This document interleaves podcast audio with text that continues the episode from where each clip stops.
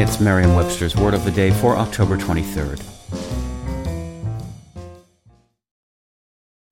Hi there, it's Julia Louis Dreyfus. You may know me from my podcast called Wiser Than Me, where I talk to older women and get their wisdom from the front lines of life.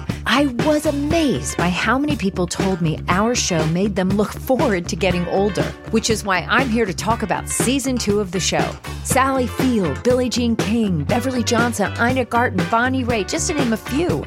All hail old women. Wiser Than Me season two is out now from Lemonada Media. Today's word is gutter snipe, spelled as one word G U T T E R S N I P E. Gutter snipe is a noun that means a young vagabond, an outcast boy or girl in the streets of a city.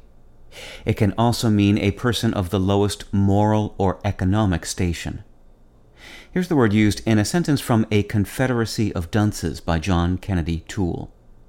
He had blackmailed another ten dollars out of the urchin also forcing the waif to watch the wagon while he spent the afternoon at Loew's State watching a film about drag racing teenagers. The gutter snipe was definitely a discovery. Mark Twain wrote, Unfurl yourselves under my banner, noble savages, illustrious gutter snipes. Twain was among the first writers to use gutter snipe for a young hoodlum or street urchin.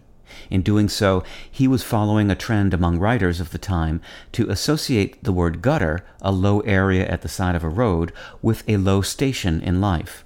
Other writers in the late 19th century used gutter snipe more literally as a name for certain kinds of snipes or birds with long, thin beaks that live in wet areas.